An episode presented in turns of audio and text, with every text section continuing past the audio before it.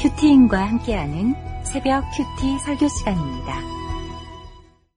내 형제들아 무엇보다도 맹세하지 말지니 하늘로나 땅으로나 아무 다른 것으로도 맹세하지 말고 오직 너희가 그렇다고 생각하는 것은 그렇다 하고 아니라고 생각하는 것은 아니라 하여 정죄 받음을 면하라. 너희 중에 고난 당하는 자가 있느냐? 그는 기도할 것이요. 즐거워하는 자가 있느냐? 그는 찬송할지니라. 너희 중에 병든 자가 있느냐? 그는 교회의 장로들을 청할 것이요. 그들은 주의 이름으로 기름을 바르며 그를 위하여 기도할지니라. 믿음의 기도는 병든 자를 구원하리니 주께서 그를 일으키시리라. 혹시 죄를 범하였을지라도 사하심을 받으리라. 그러므로 너희 죄를 서로 고백하며 병이 낫기를 위하여 서로 기도하라. 의인의 간구는 역사하는 힘이 금이니라. 엘리야는 우리와 성정이 같은 사람이로되 그가 비가 오지 않기를 간절히 기도한즉 3년 6개월 동안 땅에 비가 오지 아니하고 다시 기도하니 하늘이 비를 주고 땅이 열매를 맺었느니라. 내 형제들아 너희 중에 미혹되어 진리를 떠난 자를 누가 돌아서게 하면 너희가 알 것은 죄인을 미혹된 길에서 돌아서게 하는 자가 그의 영혼을 사망에서 구원할 것이며 허다한 죄를 덮을 것임이라. 오늘 말씀은 12월 31일 어, 건강한 공동체 야고보서 5장 12절부터 20절까지 말씀입니다. 어, 2023년의 마지막 날입니다. 여러분은 올 한 해를 어떻게 보내셨습니까? 어, 성경에 두려워하지 말라는 말씀이 365번 나온다고 하셨죠. 어, 매일 그날 그날의 두려움 가운데서 살아갈 수밖에 없는 우리들이지만 그 은혜의 말씀이 있고 또 강한 우리 공동체가 있기에 안심하는 한 해가 되셨으리라 믿습니다. 어, 올해 1월 1일 큐티 본문이 어디인지 혹시 기억하십니까? 예, 바로 마태복음 1장이었습니다. 아브라함과 다윗의 자손 예수 그리스도의 계보라 이렇게 시작한 말씀이 오늘 이 야고보서의 건강한 공동체라는 제목으로 끝나게 됩니다. 아, 세상에 수많은 공동체가 있지만 생명을 낳고 사람을 살리는 공동체는 바로 이렇게 말씀이 있는 공동체입니다. 우리들 교회 공동체도 올해 창립 20주년을 맞아서 이제 청년의 나이로 접어드는 시점인데 말씀 묵상과 가정 중수의 사명을 외치면서 달려온 것에 대해서 어, 특별히 허락해 주신 열매들로 이야기할 수 있는 은혜를 허락해 주셨다고 생각합니다. 이미 건강한 공동체가 되게 해주셨지만 앞으로도 그 건강함을 지켜나가고 거룩함을 지켜나가기 위해서는 어떻게 해야 되는지 오늘 야고보서 마지막 말씀을 통해 함께 묵상해 보고자 합니다. 어, 건강한 공동체가 되려면 첫째, 진실한 언어를 사용해야 합니다. 어, 오늘 12절에 내 형제들아 무엇보다도 맹세하지 말지니 하늘로나 땅으로나 아무 다른 것으로도 맹세하지 말고 오직 너희가 그렇다고 생각하는 것은 그렇다 하고 아니라고 생각하는 것은 아니라 하여 정죄받음을 면하라. 어, 야고보는 형제들을 향해서 맹세하지 말라고 권면합니다. 우리가 언제 맹세나 소원을 할까요? 어, 위험한 상황이나 특별한 필요가 있을 때 주로 하게 되죠. 어, 그런데 화장실을 갈 때와 나올 때의 마음이 다르고 아침에 나갈 때와 저녁에 들어올 때의 마음이 다른 우리가 그 맹세의 대상이 될 수 있을까요? 어, 인간은 100% 죄인이고 죄인의 말은 서로 믿을 수가 없기에 맹세를 함부로 해서는 안 됩니다. 그래서 사람은 믿음의 대상이 아니라고 하셨죠. 그런데도 왜 우리는 그렇게 맹세를 하고 서원을 하려고 할까요? 인내하면서 기다려야 할 시간을 기다리지 못하고 빨리빨리 뭔가를 확인하고 싶기 때문입니다. 목사님께서 영적 진실성의 결론이 인내라고 하셨는데 인내하지 못하고 빨리빨리 답을 얻으려고 하는 것은 어떻게 보면 내가 진실하지 못한 것의 증거라고 할 수 있죠. 한 가지를 생각해도 구원 때문에 인내하면서 여러 방면에서 띵크하는 훈련을 해야 하는데 그게 참 어렵습니다. 예, 아니요, 감사합니다, 죄송합니다만 잘 써도 이제 그것이 진실한 언어라고 하셨는데 그러면 반대로 거짓된 언어는 무엇일까요? 내 상황과 환경을 인정하지 못하고 해야 할 말을 반대로 하는 것이겠죠. 포장을 하거나 과장을 하거나 회피를 하거나 부정을 하려고 하니 이 거짓된 언어를 쓸 수밖에 없는 것입니다. 이 철학자 쇼펜하워는 자신의 욕망과 능력을 정확히 알고 이 두 가지를 일치시키기 위해 노력해야 한다고 했습니다. 어, 그리고 하고 싶고 할 수 있는 것을 찾으면 그리고 원하는 바를 얻고자 하면 이외의 것을 포기할 수도 있어야 한다고 말했어요. 한마디로 자기 수준을 알아야 한다는 것입니다. 근데 저는 제 수준이 어떤지 전혀 알지도 못했고 알려고 하지도 않았던 것 같습니다. 저는 어렸을 때부터 크게 부족함이 없는 집에서 자랐습니다. 원하는 것이 있으면 쉽게 얻었고 하고 싶은 일이 있으면 일단 저지르고 보는 불나방 같은 사람이었습니다. 대학을 와서도 과외 선생과 학원 강사를 하면서 그렇게 큰 노력을 들이지 않아도 돈이 잘 벌리니까 하고자 마음만 먹으면 안 될 이유가 하나도 없겠구나 이렇게 생각하면서 스스로 나는 그런 능력이 있는 사람이다 이렇게 자신하고 장담하면서 알게 모르게 맹세를 남발하면서 살았습니다. 근데 저를 객관적으로 보지 못하고 스스로 대단한 사람으로 여기면서 살아가려니 끊임없이 저를 포장해야 했고 자랑해야 했고 또 증거해야 했습니다. 그러니까 이 진실된 언어가 아니라 과장되고 거짓된 언어를 쓸 수밖에 없었고 그런 말을 계속 하다 보니까 저는 정말 저 스스로가 대단한 사람인 줄 알고 살아왔습니다. 제가 의지가 얼마나 약한 사람인지도 모르고 능력이 없고 대단하지 못한 것을 직면하는 상황이 와도 인정이 안 되니까 늘 내가 가진 능력보다 과한 것을 추구하고 없는 것을 있는 것처럼 포장하면서 살아왔습니다. 그래서 돈도 규모 없이 쓰고 일도 마음대로 벌리고 뒷감당은 못하는 늘 마지막이 좋지 않은 결론을 마주할 수밖에 없었어요.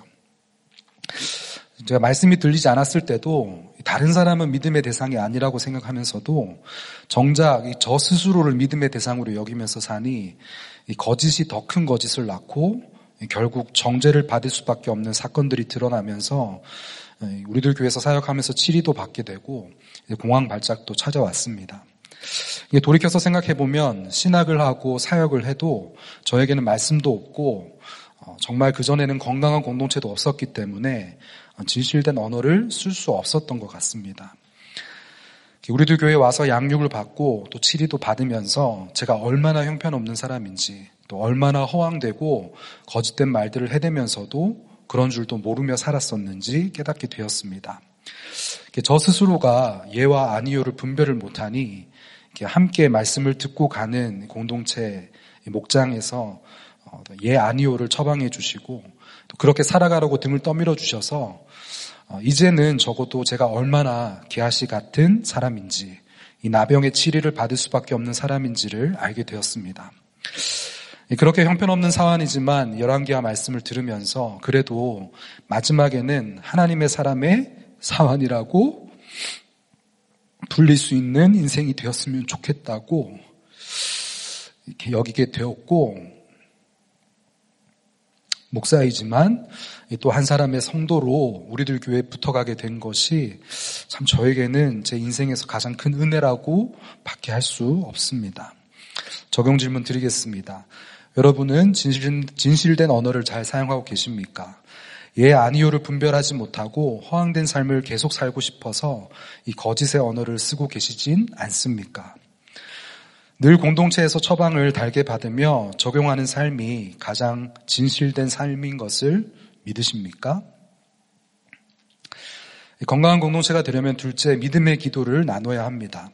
13절에 너희 중에 고난당하는 자가 있느냐 그는 기도할 것이요 즐거워하는 자가 있느냐 그는 찬송할지니라고 합니다. 이 고난당하는 자가 해야 할 것은 기도라고 하세요. 고난당해서 원망하고 낙심하고 괴로워하고 슬퍼하라고 하시는 것이 아니라 기도하라고 하십니다. 이 기도하라고 고난을 주셨는데 내 주제를 모르고 열심을 부리며 다른 방법을 찾으면서 맹세를 남발하면서 다니면 안 된다는 것이죠. 그리고 즐거워하는 자는 배불리 먹고 편하게 놀고 파티를 열라고 하시지 않고 찬송하라고 하십니다. 그런데 즐거울 일이 있으면 잠시는 감사하고 찬송을 하다가도 즐거워해야 될 이유가 하나님이 아니라 나에게 있다고 생각하면 금세 교만해지는 것이 우리의 인생입니다. 14절에 어, 고난당하고 병들었을 때 가장 먼저 해야 할 것이 무엇이라고 합니까? 교회의 장로들을 청하라고 하잖아요. 하나님의 뜻을 알기 위해서 교회 지도자들을 청해서 같이 기도하는 것이라고 하십니다. 고난을 당했을 때 주님의 이름으로 이 성령의 기름을 바르고 말씀을 알려주고 또 이 사건이 구원의 사건이 되게 해달라고 기도해주는 공동체가 있어야 한다는 것이죠. 15절에 이런 믿음의 기도가 병든 자를 구원하게 한다고 합니다. 그런데 다시 자세히 보면 병든 자를 낫게 한다고 하지 않고 구원한다고 해요. 그것이 주님이 우리를 일으키시는 것이라고 하시고 사하심을 받는 비결이 된다고 하십니다. 우리가 당한 일, 또 우리가 해야 하는 모든 일 가운데 문제 해결과 형통으로 믿음을 가늠하는 것이 아니라 우리에게 보내주신 예수 그리스도를 믿는 그 자체가 바로 믿음이라는 것이죠.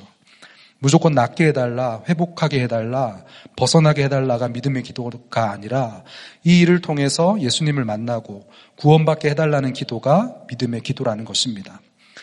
그래서 늘 우리들 교회 홈페이지 기도 제목과 울림 기도에 또 큐티 기도에 올라오는 기도 제목들을 보면 어, 이렇게 기도 제목을 부탁하시면서 마지막에는 이 사건이 구원의 사건이 되게 해달라고 기도 요청을 하시죠. 이것이 바로 믿음의 기도입니다. 병이 낫는다고 영원히 사는 것도 아닌데 병 낫는 것으로 구원받는다고 생각하지 않고 병이 나아도 안 나아도 이 사건 때문에 주님을 만나서 구원으로 결론이 나게 해달라는 기도가 믿음의 기도이고 이런 믿음의 기도가 병든 자를 일으킨다고 하시는 것입니다. 그래서 우리들 교회에 아주 유명한 말이 있지 않습니까? 할렐루야, 아미랍니다.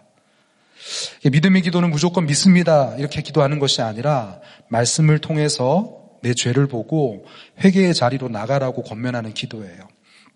그래서 그런 믿음의 기도를 통해서 우리가 사심을 얻게 되는 것입니다. 16절에 그런 믿음의 기도를 하기 위해서 어떻게 해야 한다고 합니까? 너희 죄를 서로 고백하며 병이 낫기를 위하여 서로 기도하라고 하시죠. 어, 이 지도자라도 자기 죄를 드러내고 기도를 받는 자도 자기 죄를 드러내는 것을 통해서 회개의 역사가 일어나고 치유의 역사가 일어나게 된다는 것입니다. 병원을 가도 어떤 가진 방법을 써도 해결되지 않았던 이 중독과 아픔의 문제들이 목장에서 공동체에서 나누고 또 서로를 위해서 화살을 쏘는 것 같은 중보 기도를 할 때 그 기도에 대한 응답으로 끊어지게 되었다는 간증들을 많이 듣습니다. 내가 100% 죄인인 것을 알게 되면 하나님이 100% 오르시다는 것도 알게 되죠. 그래서 내 죄 때문에 예수님이 십자가에서 피 흘려 돌아가셨다는 사실이 믿어지면 그 주님의 사랑으로 인해서 또 우리의 중독보다 더 좋은 주님을 만나기 때문에 역사하는 힘이 크게 나타나는 것입니다. 17절과 18절을 보면 의인의 강구가 역사하는 힘이 크다는 것의 예로 엘리야, 엘리야 선지자를 듭니다. 엘리야가 특별한 사람이 아니고 우리와 성정이 똑같은 사람이지만 어떻게 기도했는지를 보여주기 때문이에요. 엘리야는 이스라엘 땅에 비가 오지 않기를 간절히 기도했습니다. 아하방이 엘리야가 전한 하나님의 말씀을 듣고도 돌이키지 않았기 때문에 이스라엘의 구원을 위해서 떨어지고 망하고 아프게 해달라고 기도한 것이죠. 하나님의 말씀에 능력이 있다고 생각하지 못한다면 이런 기도를 할 수 없겠죠. 어, 지금으로 치면 우리의 자녀들이 시험에 떨어지게 해달라는 기도, 남편이 사업이 망하게 해달라는 기도, 병에, 병이 낫지 않게 해달라는 기도와 같습니다. 이 기도로 인해서 3년 6개월 동안 하늘과 땅이 닫혀서 이스라엘 땅에 아주 극심한 가뭄이 찾아왔죠. 이스라엘 입장에서는 이 엘리야가 얼마나 매국노였겠습니까? 이것을 옳고 그름으로 본다면 엘리야만큼 나라를 팔아먹은 선지자가 없어 보입니다. 그러나 엘리야가 이스라엘이 미워서 하는 기도가 아니었죠. 하늘에서 불이 떨어지고 난 이후에 이제 비를 달라고 기도하니 이 손바닥만한 구름이 보이고 비가 쏟아져서 땅이 열매를 맺게 되었습니다. 하나님의 뜻을 알아야 이렇게 구체적으로 기도할 수 있는데 우리는 하나님의 뜻보다 내 뜻이 앞서고 하나님의 원함보다 우리의 원함이 앞서기 때문에 이런 기도를 하기가 참 힘듭니다. 비가 그쳤다가 기도를 통해서 하나님이 비를 주셔서 땅이 열매를 맺게 되었다고 하잖아요. 그러니 오히려 비가 안 오는 것이 축복이 된 것이죠. 단지 비가 와서 축복이 되었겠습니까? 이것은 어, 우리가 물을 대는 것이 아니라 하나님이 하늘로부터 어, 비를 내려 주셔야만 우리가 살 수 있다는 것을 깨닫게 한 사건이 되었기 때문에 축복이 된 것입니다. 예전에 제가 살던 전셋집에 경매가 들어오는 사건이 있었습니다. 집 주인이 많은 채무를 지고 잠적을 해버려서 연락이 닿지를 않으니까 저희가 살던 전셋집에 이게 경매 경고장이 날라오고 아, 참 이런 사건들을 겪으면서 해석이 잘 되지도 않고 하나님이 원망되기도 하고 참 마음이 어려웠던 어, 기억이 있습니다. 그때 참 공동체 처방과 겉면으로 제가 그렇게도 이렇게 손을 벌리기 싫어했던 아버지에게 이 사실을 말씀을 드렸고 극대노하시고 하여튼 우여곡절이 있었지만 마지막에는 결국 아버지의 도움으로 그 집을 저희가 경매를 받게 되었습니다. 그때 목사님께서 저에게 해주셨던 말씀이 기억이 나는데 정 목사는 그렇게 힘들 때마다 손을 벌리고 도와줄 아버지가 있어서 너무 유감이다. 이렇게 말씀하시는 거예요. 아, 그 말씀을 듣는데 제가 예전에 이제 사역자 나눔 시간에 신앙생활을 잘 하지 않는 아버지에 대해서 나눴을 때 목사님께서 정 목사는 아버지의 사업이 망해서라도 그 아버지가 구원받기를 원하냐 이렇게 물어보셨던 기억이 떠올랐습니다. 엘리야가 이스라엘 땅에 비가 오지 않기를 간절히 기도한 것이 아하방과 또 바알과 아세라 신을 우상으로 섬기던 이스라엘 백성들의 구원을 위한 믿음의 강구였던 것처럼 그 질문이 저에게는 얼마나 이 아버지의 구원에 대해서 중요하게 여기고 있냐를 또 얼마나 큰 대가 지불을 할 수 있냐를 이렇게 물으셨던 것 같아요. 다시 그 질문에 대해서 답을 해보려고 하니 아버지가 두려우면서도 아버지가 가진 재산은 부럽고 망해서라도 구원을 받게 해달라는 기도를 하는 것이 결국에 나중에 내가 받을 게 하나도 없어질 수 있겠다. 이런 계산이 절로 되더라고요. 근데 그렇게 계산이 돌아가니까 그런 기도가 나오지 않더라고요. 몇 년 전에 명절에 내려가서 할머니와 이런저런 이야기를 나누는데 저희 할머니는 저희 집안의 믿음의 이제 선조시거든요. 근데 이런 말씀을 하시는 거예요. 너네 아버지 사업이 망해야 예수를 만날 텐데. 이러시는 거예요. 할머니 입장에서는 아들이시잖아요. 근데 이 아들의 사업이 망해서라도 예수님을 만나길 원하시는 그 할머니의 믿음의 강구를 듣게 되니까 아, 제가 목사지만 얼마나 이 구원에 대해서 얕게 생각하고 정말 쉽게 생각했는지가 떠올라서 눈물이 참 많이 났습니다. 어, 도저히 해결되지 않을 것 같은 문제가 찾아오고 여전히 그 문제가 해결될 기미가 보이지 않아도 나의 구원을 위해서 허락하신 고난의 사건이라고 생각할 수 있다면 이 환경이 나아져서가 아니라 내가 받은 구원 때문에 열매 맺는 인생이 되었다고 고백하게 되는 것 같습니다. 우리 스스로가 이런 기도를 할 수 없기 때문에 의인의 강구를 함께 해줄 공동체가 필요하고 열매를 맺기까지 또 함께 인내하며 걸어가줄 지체들이 필요한 것입니다. 적용 질문 드리겠습니다. 여러분은 고난 중에 기도하고 즐거움 가운데 찬송하는 삶을 살고 계십니까? 병들었을 때 청할 공동체가 있으십니까? 지체들의 믿음의 기도를 통해서 고난을 말씀으로 해석하고 구원의 사건으로 여기며 살아가고 계십니까? 어, 건강한 공동체가 되려면 셋째, 한 영혼의 구원을 위해서 애통해 하며 섬겨야 합니다. 어, 의인의 강구가 역사하는 힘이 크다고 하는데 우리는 의인의 강구가 아닌 의인의 형통을 원하죠. 그런데 하나님의 관심은 우리의 형통보다 구원에 더 방점이 찍혀 있기 때문에 우리는 이 진리에서 너무 떠나고 싶을 때가 많습니다.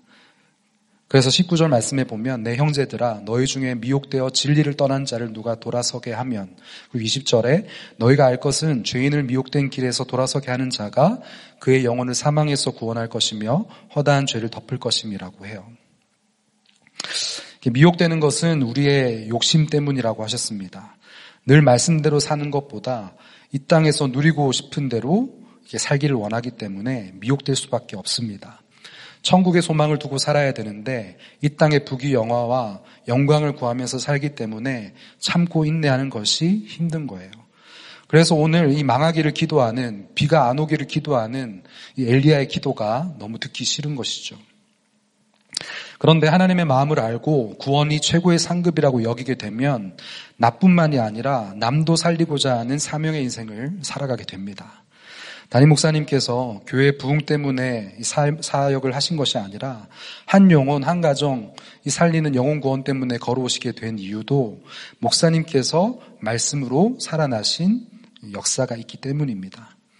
목사님이 살아내신 그 말씀을 듣고 우리도 죄를 고백하고 또 주님의 긍휼을 구하게 되었기 때문에 세상에 미혹되고 이단에 미혹되고 중독에 미혹된 자들의 영혼이 사망에서 구원되는 은혜를 경험하게 되었죠.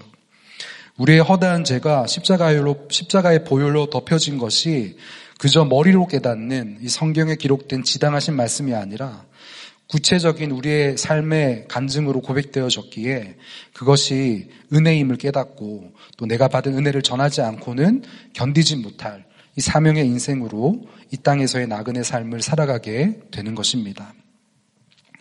말씀을 정리하겠습니다. 이 건강한 공동체는 진실된 언어 생활과 믿음의 기도로, 기도로 이루어져 갑니다. 고난을 당해도 기도할 것이 있고 즐거워할 일에도 찬송할 것이 생각나며 병이 들어도 당장의 교회 공동체가 생각이 나는 것이 건강한 신앙생활을 하고 있다는 증거입니다.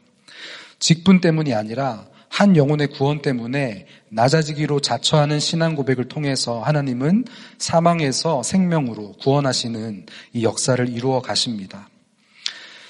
어, 의인의 강구가 역사하는 힘이 크다고 하신 것처럼 올 한 해를 은혜 가운데 살아내게 하신 것도 이 말씀과 공동체의 덕분임을 고백하시고 내년에는 또 갑절의 영감을 구하며 우리 각자가 또 우리 가정이 주님이 거주하실 처소가 되어지게 해달라고 강구하시는 오늘 2023년의 마지막 주일 그리고 송구 영신 예배가 될 수 있기를 간절히 기도합니다. 기도하겠습니다. 하나님 아버지, 우리가 참 우리 스스로를 잘 모릅니다. 그래서 기도하라고 고난을 주셔도 내 열심의 맹세를 해대면서 진실된 말이 아닌 거짓의 말로 얼마나 각자의 바벨탑을 쌓아 올리는지 모르겠습니다. 건강한 공동체는 말씀을 통해서 내 죄를 보고 또 나의 수준을 인정하면서 예, 아니요, 감사합니다. 죄송합니다의 고백을 솔직히 하는 공동체라고 하십니다. 우리가 지혜가 없고 정말 분별도 못하기에 이 공동체가 너무나도 필요합니다. 오늘 믿음의 기도는 병든 자를 구원한다고 하시고 사하심을 받게 된다고 하셨사오니 구원을 위해 우리의 죄를 서로 고백하며 기도하는 건강한 공동체가 될 수 있도록 도와주시옵소서.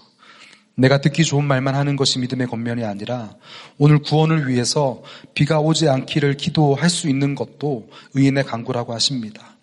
우리가 아무리 애를 써도 하나님이 비를 주시지 않으면 열매를 맺을 수 없는 인생임을 고백합니다. 그래서 정말 고난이 축복임을 고백할 수밖에 없습니다. 담임 목사님이 살아나신 그 말씀 때문에 저희가 이런 천국의 비밀인 구속사를 알게 되었는데 저희도 살려주신 은혜만큼 세상과 이동, 이단과 각종 중독에 미혹되어 있는 자들의 영혼 구원을 위해서 사명을 감당할 수 있도록 주여 도와주시옵소서. 담임 목사님의 모든 사역과 건강 가운데 기름 부어 주시고 이 말씀 묵상과 가정 중수의 구속사 가치관이 곳곳에 전해질 수 있도록 역사하여 주시옵소서. 준비되고 있는 우리들 교회 모든 교육 부서와 또 청년국의 겨울 사역 가운데 성령의 기름을 부어 주셔서 해같이 빛나는 우리의 다음 세대들로 세워질 수 있도록 인도하여 주시옵소서. 특별히 인구 절벽 시대에 생명을 저버리는 모든 정책들을 막아주시고 이 나라가 성령의 통치를 받는 나라가 되게 하여 주시옵소서 예수님의 이름으로 기도합니다. 아멘. 각자의 기도 제목으로 기도하시겠습니다.